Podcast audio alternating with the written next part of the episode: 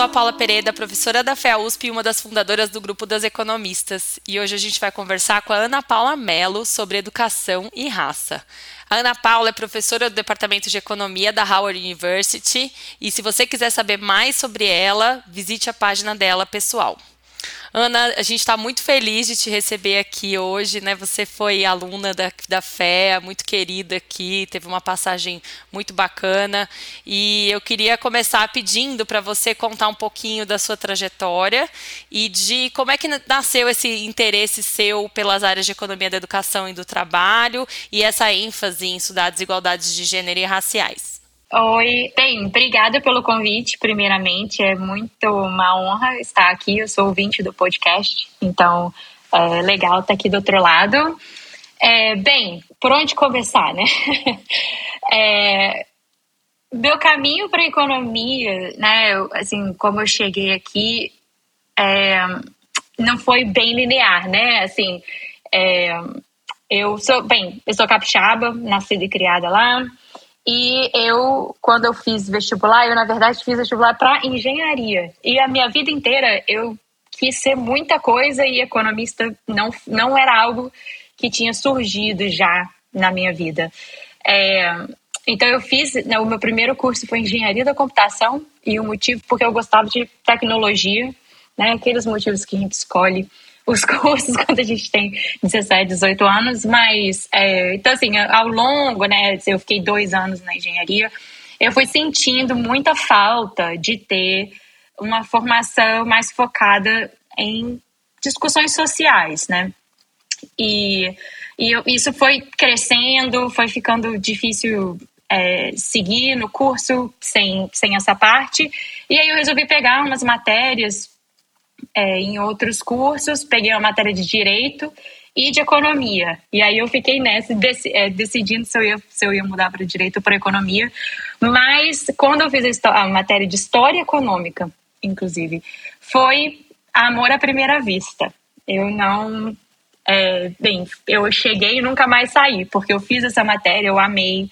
É, acho que abriu minha mente, assim, para questões que eu nunca tinha pensado. Acho que eu nunca tinha tido uma aula de história é, tão instigante antes. E, e aí eu fiz vestibular de novo, entrei em economia e estou aqui até hoje.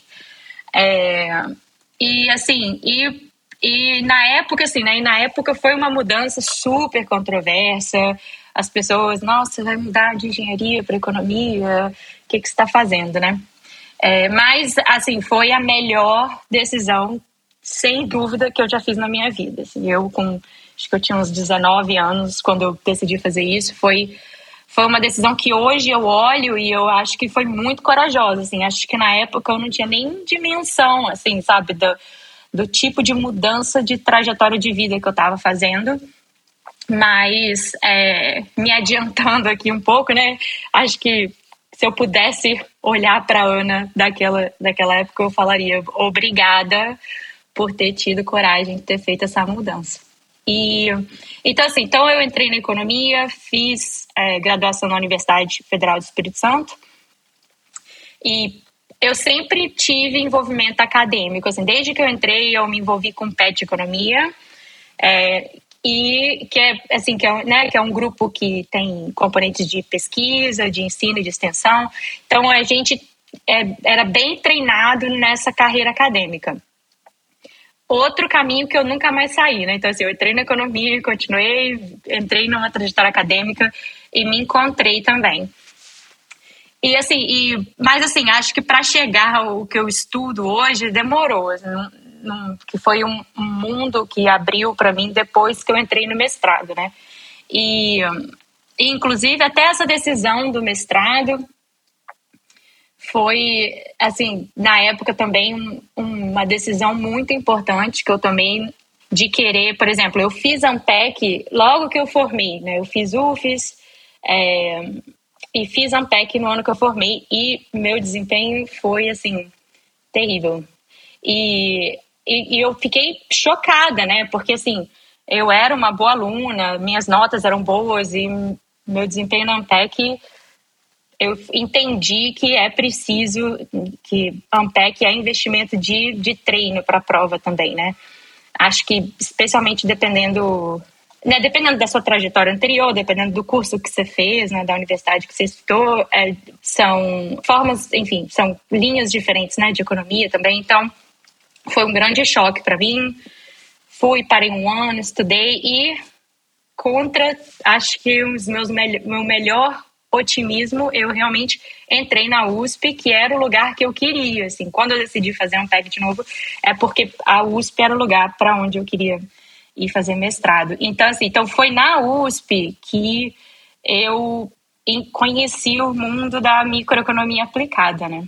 E foi onde que eu comecei a ver que economia tem ferramentas para a gente estudar, por exemplo, educação, que é a área que eu que eu que a maior parte da minha pesquisa está tá concentrada. Então, é, eu fiz, né, minha dissertação foi em educação, é, eu trabalhei depois com educação antes de, de prestar o, o doutorado, né, e durante a USP, assim, acho que a USP, é, acho que acho que essa mudança, assim, né, de ir para São Paulo abre muito o mundo, né? Acho que eu nunca tinha contemplado a possibilidade de poder fazer um PhD fora, ou, sabe, ou, ou muitas outras possibilidades. E, e foi, assim, um mundo realmente que se abriu quando eu quando eu estava no mestrado, especialmente porque eu era bolsista da FAPESP, e aí eu tive bolsa para ir para fora e fui ficar seis meses é, na Universidade de Chicago, e e ali foi onde eu decidi que realmente eu queria é, investir nessa tentativa de fazer o doutorado é, nos Estados Unidos. E assim, e aí, né, dali para frente, o resto é um pouco história, né? É, deu certo, foi dando certo, assim, nessas descobrindo novos mundos e novas possibilidades e arriscando. É, de, enfim, com, não é um caminho tão linear, mas foi dando certo. E eu fui, fiz doutorado, e foi assim, foi no doutorado que eu comecei a estudar é, ensino superior e especificamente desigualdade é, socioeconômica, mais, né, assim, minha pesquisa ela é mais, por questões, depois eu volto nisso, mas assim, a minha pesquisa é mais centrada em diferenças socioeconômicas, mas, obviamente, está aí dentro é, questões que eu tenho muito interesse em a me aprofundar mais, que é na questão das diferenças raciais e, e de gênero. Ana, a gente ouvindo a sua trajetória, é muito legal é, ver essa questão né, de que não foi uma, uma linha reta que fez você chegar até a economia, né? É. E ouvindo você falar, é, é muito difícil não perceber a sua identificação né, com, com a economia, como você se identifica em ser economista, né? É, em usar o ferramental da economia para responder as perguntas que te interessam, né? Que, que você e a Paula já adiantaram um pouco sobre essa questão da pesquisa. É, mas eu queria aproveitar essa, é, esse fato de que ficou muito clara essa identificação né, com, com a economia para relacionar com uma questão de, do que a economia estuda, né? Por que, que você acha que é importante para os economistas ou para a economia estudarem desigualdade racial?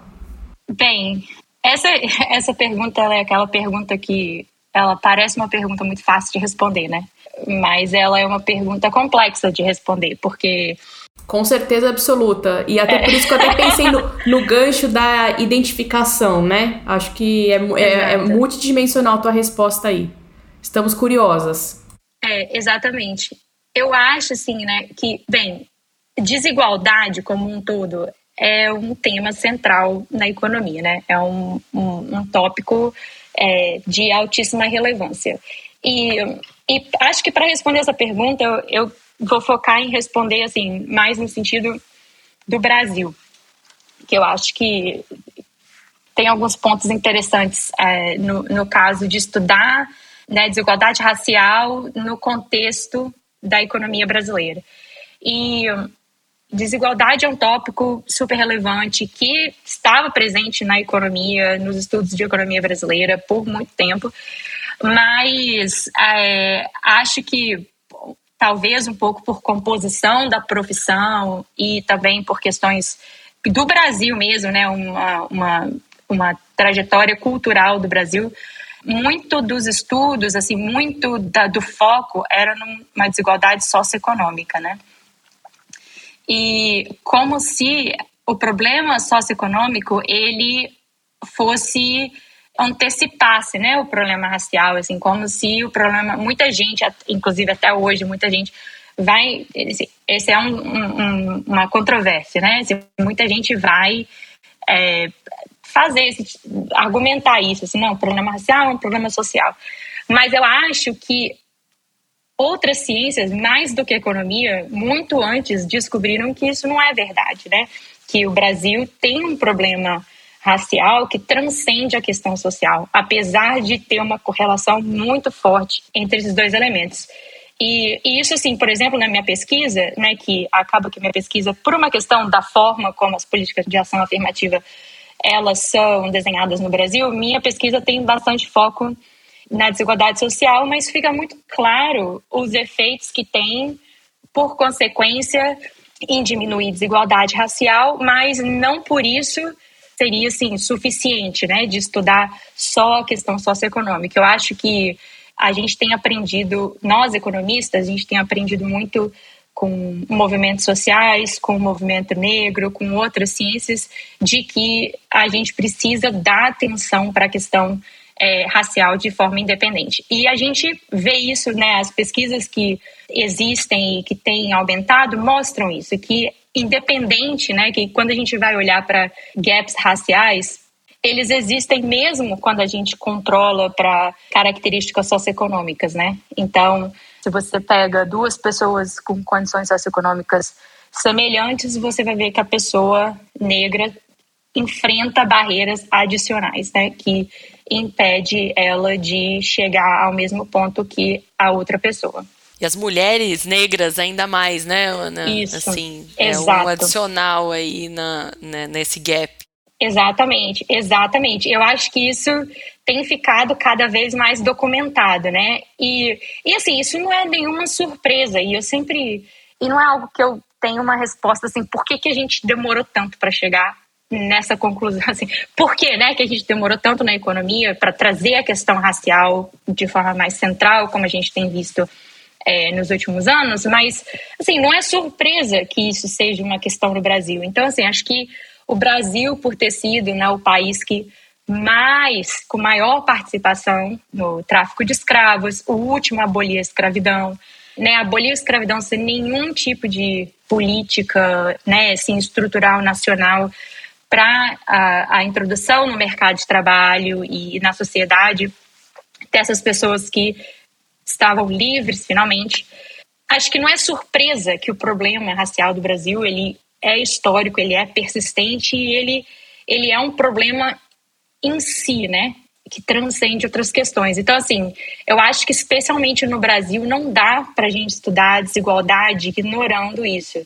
E, eu, e, é, e é muito satisfatório assim ver a, cada vez mais a economia abrindo espaço para essa discussão, né? Especialmente também pensando nessa interseccionalidade entre raça e gênero, né?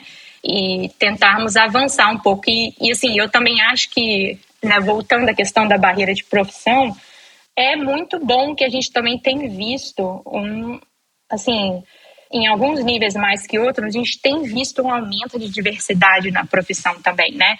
E isso, isso traz o problema mais e mais à tona e ele vai ficando mais e mais urgente de ser estudado. E não só uma diversidade na profissão, mas a gente está vendo as universidades estão diferentes.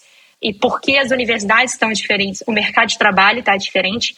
Então, assim, quando esse grupo de pessoas excluídas historicamente vão ocupando espaços, vai ficando, eu acho que, mais e mais é, impossível de ignorar é, de ignorar o problema, né? Muito legal, Ana. Você falou dessa, dessa questão né, do problema racial que transcende a questão social no Brasil. E nesse contexto, a gente tem as políticas de ações afirmativas nas universidades públicas, né? Você até acabou de falar que as universidades estão diferentes. É, e esse é um tópico seu de pesquisa. A gente queria que você contasse um pouco sobre as evidências científicas acerca dessas políticas, né? O que, que elas têm gerado de, de resultado, para além dessa questão de estar tá diferente, chamar atenção para a temática.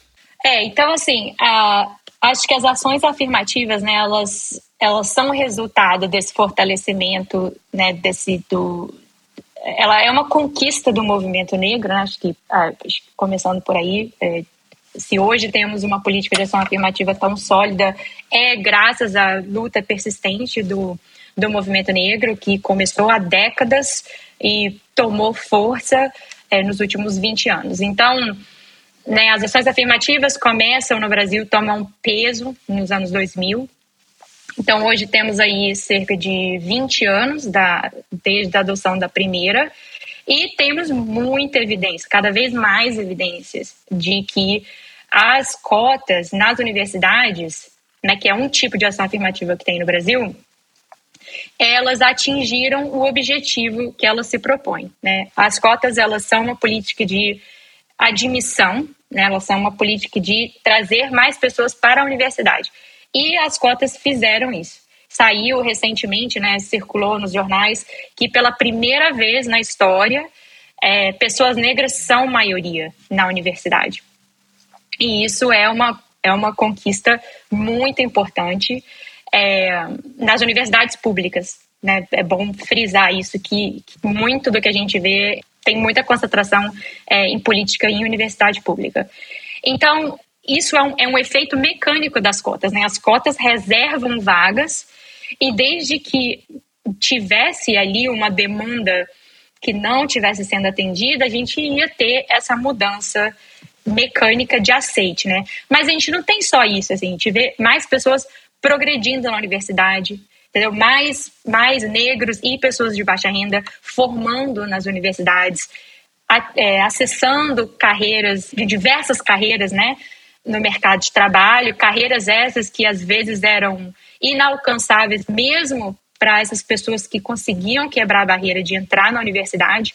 Então, assim, então as cotas, elas, elas se mostraram muito eficazes em resolver o problema para qual elas são desenhadas, mas elas também trouxeram ganhos que vão além, né? Então, assim, de diversificar carreiras, de diversificar espaços é, é, é, de decisão mesmo depois, né? Depois da universidade.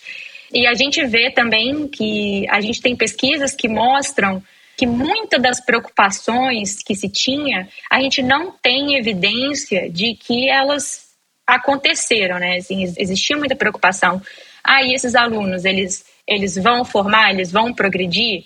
Como é que, como é que vai ser? Vai, né, tinha algumas previsões mais catastróficas, vai acabar com a qualidade da universidade brasileira. E assim, não é isso, a gente não tem evidência de que isso acontece é, na universidade. Agora, eu gosto de frisar que as cotas, elas são, né, eu falei isso no começo, repetir, elas são uma política de admissão. O problema da permanência, o problema das pessoas graduarem e transitarem para o mercado de trabalho é quase um outro problema, né? E que, e que é algo que a gente precisa olhar com mais cuidado, mas que não era não é um objetivo das cotas, mas é algo que as cotas também proporcionam. Mas a gente precisa, para poder falar de progressão, graduação e carreira, a gente precisa é, também ter políticas que foquem nisso né? Ao invés de colocar tudo ali no, no pacote de o que, que as cotas fazem. Ana, uma coisa que a gente conversa bastante aqui no podcast, inclusive foi uma das grandes motivações deste podcast, né, é a questão da representatividade na profissão, né? Não é uma profissão que tem uma representatividade de muitos grupos da sociedade, né, de mulheres, de pessoas negras, LGBTQIA+. Mas pensando é, nessa questão da representatividade, e pensando que a gente está vivendo uma revisão da lei de cotas no Brasil, o que, que você acha que deveriam ser os principais tópicos dessa, dessa agenda de ações afirmativas para os próximos anos? É... Bem, bem, como eu falei, né? Assim, então, assim, o que, que foi sucesso, né? ok, as cotas atingem o objetivo, mas a pergunta é: atinge da melhor forma, né? Atinge sem custos. A gente está aqui no, no melhor que a gente consegue fazer, né? Acho que é uma, é uma segunda. É, né? A gente tem a primeira, a primeira né, o, o, grupo de evidências que a gente tem é muito favorável às cotas, e aí agora a gente tem que olhar para frente e falar: a gente consegue fazer melhor. E sim, a gente deveria, a gente precisa conseguir fazer melhor, né? Acho que um, um ponto, assim, acho que um, um talvez um, um ponto principal que tem sido muito discutido atualmente é o desenho das cotas, né? Assim, a forma como as universidades, por exemplo, é, aceitam as pessoas, né? rodam a lista de aceite. E foi identificado por, por uma pesquisa que saiu é, recentemente que existe uma grande ineficiência na forma como, como essas listas rodam. Algumas universidades, por exemplo, elas separam as listas, né? Elas vão falar Bem, tem 50%, que a lei federal é uma lei que reserva 50% das vagas para alunos de escola pública. E aí você, se você diz que você é cotista, você concorre entre cotistas. E se você diz que você não é cotista, você concorre entre cotistas. E só aí já tem um grande problema, que é o fato que escolas públicas, elas são mais do que 50% do número de escolas do Brasil. Então, só aí, assim, quando você separa listas, você cria esse problema de você estar tá quase. Você cria uma cota para a escola particular também. Né? E, e uma cota com muito mais representação do que eles realmente têm na distribuição de, de escolas no Brasil. E então assim, e aí você fala, ah, mas isso é um problema de fato, né? Isso, isso, qual que é a distorção que isso gera? Isso gera muita distorção. Esse artigo que a, a qual estou me referindo, ele, os autores eles encontram e eu vou passar a referência para vocês poderem botar como link. Eu não sei como é que vocês fazem, mas depois eu passo a, a referência. Mas esse artigo, eles, eles acham que quando você faz essa separação, alguns grupos, né, eles têm alta vai ter alta concorrência. Você vai ter muita gente dizendo que é de escola pública e baixa renda, né? Muito mais, muitas vezes, do que você vai ter em outros grupos. Quando você contabiliza a nota de corte entre essas diversas divisões que a lei de cotas gera em grupos diferentes que estão competindo entre si, você vê que mais da metade dos cursos vão ter uma inconsistência que os grupos com mais critério de cota né, vão ter uma nota de corte maior do que um grupo com menos critério de cota. É, e isso é uma ineficiência, porque você está excluindo pessoas de alto desempenho e com alguma desvantagem né, socioeconômica do processo simplesmente por estar restringindo eles num grupo que acaba tendo muita competitividade pela forma como a sociedade brasileira é composta. Então, assim, acho que esse é um dos pontos talvez mais urgentes de, de, ser, de ser alterado no desenho da cota atual e, e eu sei que assim, e isso está sendo discutido, assim, né? Você vê pessoas que estão diretamente relacionadas com o redesenho das cotas falando sobre isso publicamente, né? Escrevendo sobre isso em jornais e, e eu tenho uma expectativa positiva que a gente possa ver é, essa mudança. E aí, assim, aí isso me leva a outras questões, assim, também, né? É, 50% de vagas tá bom, assim? Será que depois de tantos anos está na hora de aumentar esses 50%? Muito interessante, Ana. A gente teria tantas coisas aqui para conversar, também falar em políticas de permanência, é. mas infelizmente nosso, nosso tempo está acabando e a gente queria que você deixasse aí uma dica para jovem Ana, você já falou um pouco que você manteria suas escolhas, né? Mas não sei se mantém essa dica ou se você tem alguma dica adicional para a jovem Ana. É, eu acho, eu, eu acho que é isso, assim, sabe? Hoje, é, assim, eu nunca, nunca, que talvez um, mais otimista que eu pudesse ter sido, é, onde eu tô hoje não é algo que eu tinha, inclusive, no meu, na, assim, no meu conjunto de possibilidades, né? Eu não sabia nem que isso era possível. Então, acho que quando eu estava fazendo as escolhas, é, que a jovem Ana estava fazendo as escolhas, ela nem sabia até onde a gente ia, ia poder chegar. Então, acho que se eu pudesse voltar, eu só falaria para ela que para ela continuar tomando decisões corajosas e, e continuar tomando riscos, né? E, e seguindo que parece improvável, mas vai dar certo. É isso aí, para todas as Anas que estão ouvindo, para ter coragem nas decisões aí ao longo da vida. Ana, muito obrigada, foi um prazer falar com você, aprendi bastante hoje. Muito obrigada. Não, que isso, gente. Obrigada a vocês e. Também, Ana. Obrigada. Tá bom, obrigada.